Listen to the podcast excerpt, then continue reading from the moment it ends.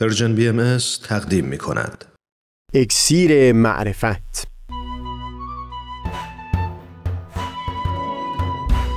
مروری بر مضامین کتاب ایقان این گفتار تار و پود زندگی مشقات و بلایا. از تا حمامه ازلی در شور و تغنیست قلب را از سروش او بی بحر مکن. از تا همامه ازلی در شور و تغنیست گوش قلب را از سروش او بی بهره مکن. گوش قلب را از سروش او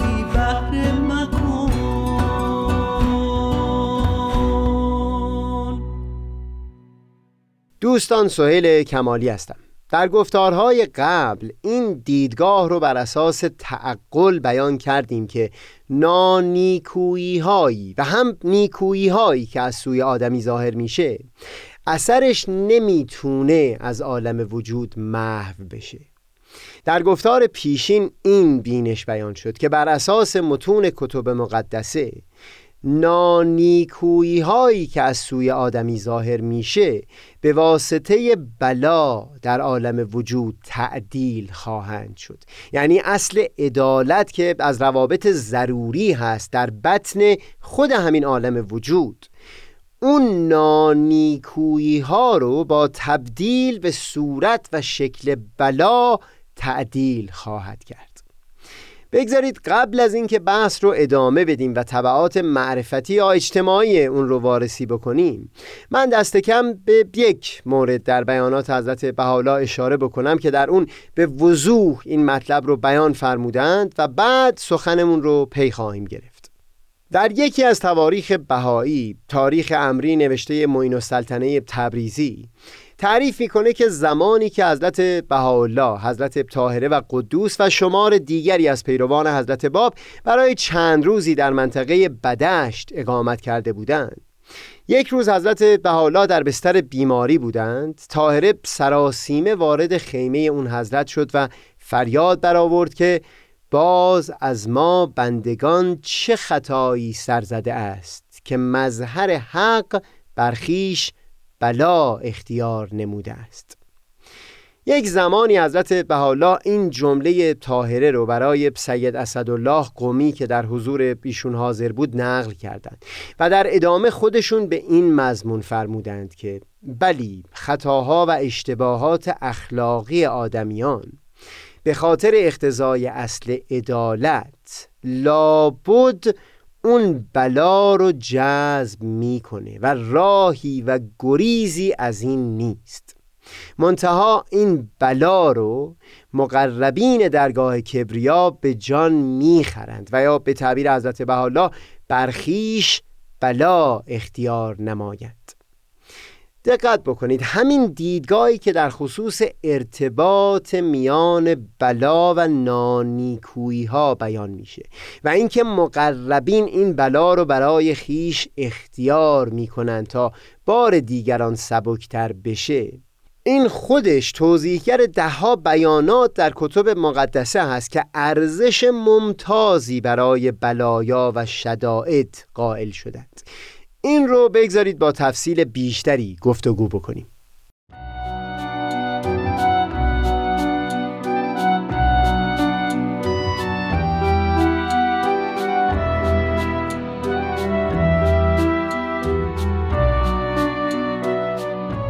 دقیقا مثل همون تعبیری که در لوح اصل کل الخیر حضرت بهاءالله به کار بردند. یعنی همون که فرمودند خوشا به حال کسی که بار دیگران را بر دوش کشید و خود باری بر دوش دیگران نشد.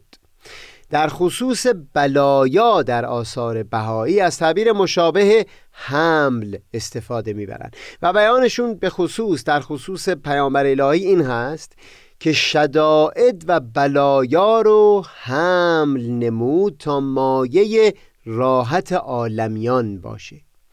سنگینی زنجیر رو بر گردن خودش کشید تا سنگینی از گردن مردمان برداشته بشه.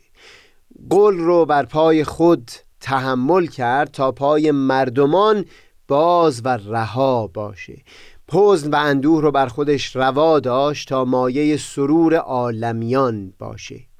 در زیارتنامه‌ای که برای سید و شهدا نگاشتند حضرت بهاءالله بارها و بارها در خصوص مقام بلا با همین دیدگاه بیان مطلب فرمودند و اینکه تحمل این بلا از سوی خاصان و مقربان چه رهایی و خلاصی از برای سایر عالمیان فراهم میاره دکتر اسلمنت یکی از بهایان معاصر دوران حضرت عبدالبها که برای مدت زمان طولانی در معانست ایشون به سر می برد کتابی نگاشت به نام بهاءالله و عصر جدید که در اون بر اساس بیانات وارده در متون بهایی و هم فرمایشات حضرت عبدالبها مطالبی رو در خصوص دیدگاه آین بهایی به رشته تحریر درآورده. زیل بخشی زیر عنوان مظاهر الهیه اونجا که در خصوص وجود پیامبران الهی و مددی که اونها به عالم وجود میرسونن در راه تعالی و ترقی عالم مثالی رو بیان می‌کنه. سخنش این هست که جمیع نوع بشر به یکدیگر متصل هستند مثل اینکه تمامی نفوس انسانی به وسیله رشته های زنجیر به همدیگه وصل باشد. هر زمان یکی از سطح عمومی کمی بالاتر میره رشته ها کشیده میشن و طبیعتا اونها که همچنان پایین موندن سنگینی بر او تحمیل می‌کنند که او رو به سمت پایین میکشونه. هر قدر صعود و ترقی اون شخص بیشتر باشه سنگینی بیشتری رو هم حس خواهد کرد. بعد از این دکتر اسلمنت بیان می‌کنه که بالاترین مقام را پیامبران الهی دارا هستند زیرا آنها نفوس مقدسه ای هستند که با تعییدات الهیه سقل جمیع عالم را تحمل کردند. و بعد ادامه میده که مفاد این بیان که بار گناهان ما بر دوش آنهاست. درباره هر یک از این پیامبران الهی صادق هست.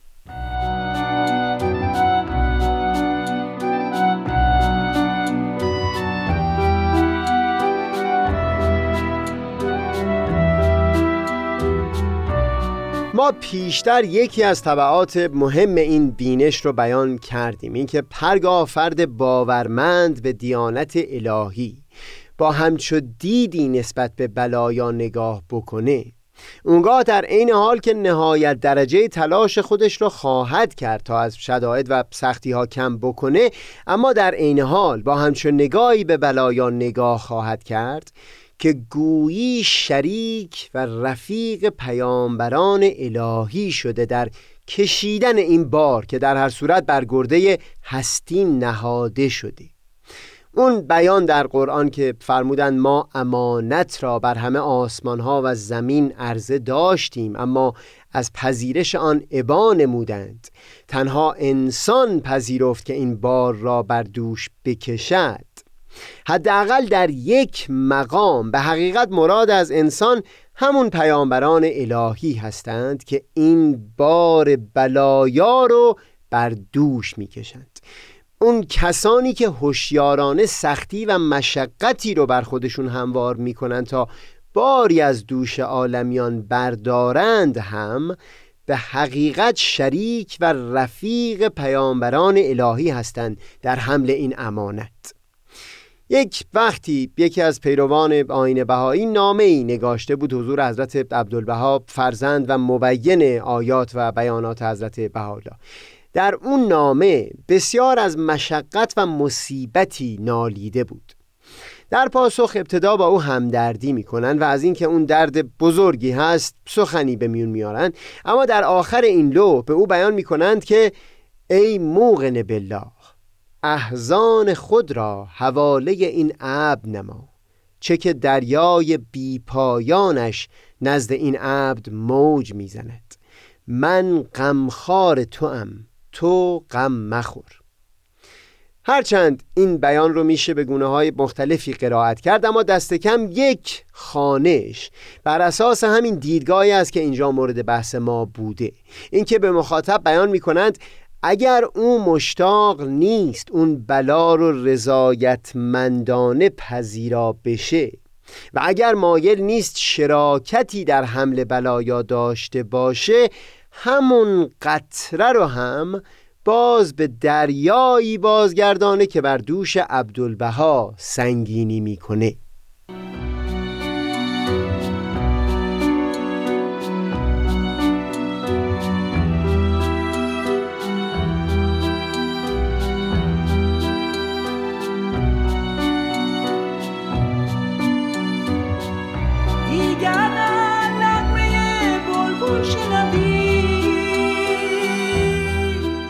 در خصوص بلایایی که بر آدمیان وارد میاد دست کم سه دیدگاه در کتب مقدسه به دست داده شده. یکی از اونها همین دیدگاهی است که در این گفتار مورد صحبت ما بوده و در گفتار بعد هم دربارش سخن خواهیم گفت. یکی رو بعدها در چند گفتار آتی با تفصیل بیشتری وارسی می‌کنیم. یکی هم مربوط به گفتگوی فعلی ما نخواهد بود و لذا من در همین گفتار با ایجاز در خصوص اون بیان مطلب خواهم کرد. اولین دیدگاه در خصوص برخی بلایا این هست که در یک مقام این بلایا بر اساس همون اصل عدالت هستند و لطفی در حق فرد تا به کمک اون بلایا نانیکویی هایی در گذشته خودش رو تعدیل بکنه. این در سطح فردی و اون باری هست که به خاطر نانیکویی های خود فرد بر دوش او گذاشته میشه و نه مربوط به کلیت جهان هستی و اون باری که پیشتر سخنش رو گفتیم. این دیدگاه رو در گفتارهای بعدی در اون باره تفصیل بیشتری خواهم داد. فقط همینقدر بیان بکنم که همین دیدگاه نسبت به بلا هست. که اساس حقوق جزا در متون کتب مقدسه رو تشکیل میده. احکام جزایی در کتب مقدسه بر اساس همچو دیدگاهی نسبت به بلا هست که در بیانات ادیان گنجانده شده. اینکه این بلا و مجازات خود وسیله‌ای برای تعدیل و پاک کردن شخص خاطی خواهد بود و به عنوان لطفی در حق او. اما تفصیل این بمونه تا گفتارهای بعدی. دیدگاه دوم نسبت به بلا در متون کتب مقدسه اون چیزی هست که بیش از همه یکی از فلاسفه دین به نام جان هیک بر اون تأکید داشت و هم در متون آین بهایی بیش از همه در لوح احتراق از آثار حضرت بهاءالله میشه تأکید بر اون رو شاهد بود. در این دیدگاه حرف از اون هست. که آدمی به فضیلتهای اخلاقی هست که شایسته عنوان انسان خواهد بود. پدید اومدن فضیلتهای اخلاقی در آدمی تقریبا بدون استثنا لازمش یک نوعی از دشواری و مشقت هست. این ادعا درباره برخی از فضیلت ها که کاملا آشکار هست. به عنوان مثال استقامت. به جز در شرایط سختی و دشواری در وجود شخص رشد نخواهد کرد. همچنین سخاوت در یک شخص رشد نخواهد کرد. اگر نیاز اگر فقر فقر نسبی وجود نداشته باشه. ولی شما حتی یک فضیلتی مثل صداقت رو در نظر بگیرید. در شرایط امن و آسودگی هیچ فردی دلیلی نخواهد داشت برای اینکه بخواد زبان به خلاف صداقت باز بکنه. زمانی که شرایط امن و آسودگی باشه اتفاقا صداقت انرژی بسیار کمتری از ما خواهد گرفت تا دروغ. چون نه مجبور خواهیم بود داستانی خلق بکنیم و هم نه مجبوریم اون داستان رو در خاطر نگه بداریم و اطمینان حاصل بکنیم با بقیه جملاتمون ناسازگار نباشه. حتی برای رشد فضیلتی مثل صداقت هم باز دوباره نوعی از مشقت و سختی و دشواری ضروری به نظر میاد.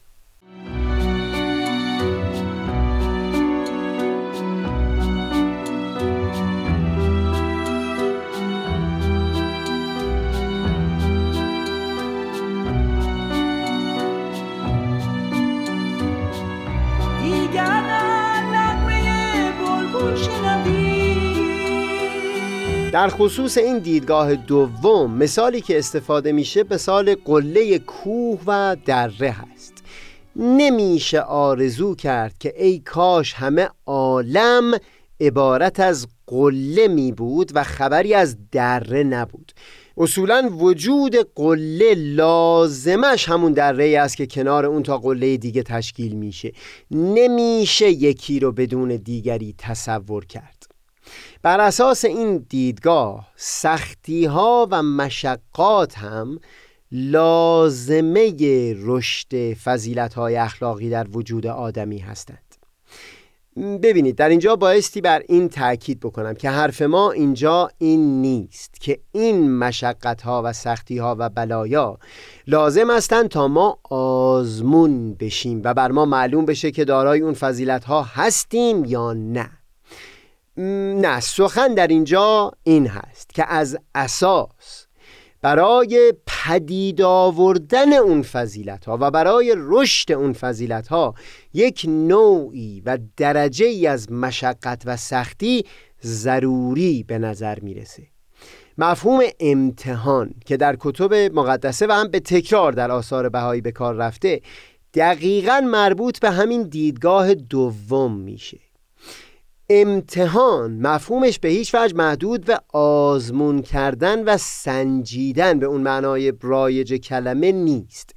در کلمات مکنونه حضرت بحالا به این مضمون بیان می کنند که به وسیله آتش طلا رو امتحان می کنیم و هم به وسیله طلا مردمان رو امتحان می کنیم دقت بکنید که هیچ کس برای سنجش خلوص طلا از آتش استفاده نمی‌بره. طلا و نقره رو در ظرفهایی میگذاشتند به نام بوته و بعد به وسیله آتش ناخالصی های اون رو می‌گرفتند محک برای سنجیدن خلوص بود اما بوته امتحان و آتش برای خالص کردن طلا استفاده می‌شد.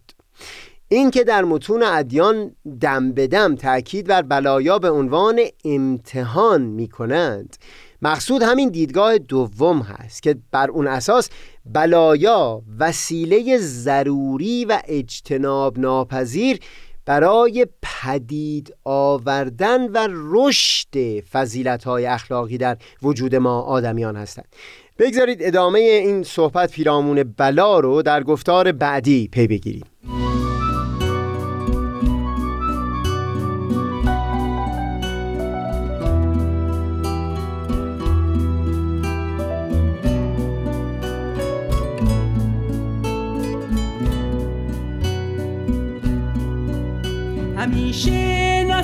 نسیم جان از مصر جانان نوزد. همیشه نسیم جان از مصر جانان نوزد.